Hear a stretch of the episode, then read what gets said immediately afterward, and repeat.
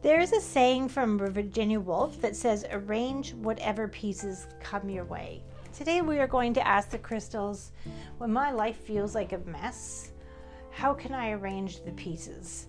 Today we are going to draw four crystals with my eyes closed. We have one, two, three, and four. Let's throw these on the board and let's interpret this reading. We have an emerald, a red malachite, an aquamarine, and a clear quartz.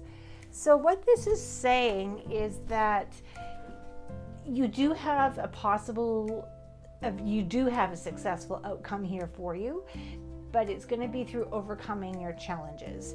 To overcome your challenges, the advice for you is to move into play and joy and lightness. To not forget the gratitude in life, to not forget to focus on on the good stuff in life. Because life can be messy and it can be murky and it can be mucky and it can be challenging, but you can overcome your challenges but not if you continually focus on your challenges. Because what you focus on is where your feelings are going to go, and you're just going to end up creating more of that. So the idea, the advice here is to move into play and lightness and gratitude, and do things that just make you feel joyful. From there, you're being asked to move into aquamarine, which is about reframing things.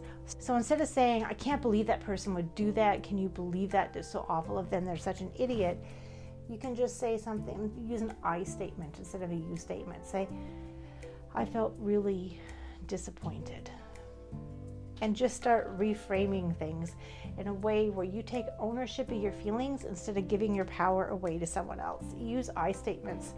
When you move with play and joy and you allow in space for your life for things that make you feel grateful and happy in life, and you learn to reframe things in a way that make you feel you're getting your power back because you're using I statements and you're owning your feelings instead of talking powerlessly about what someone else has done to you, then you can move into clarity and you can have hope and success for your outcome. This is Tia from Practical Spirituality, and I hope that helps.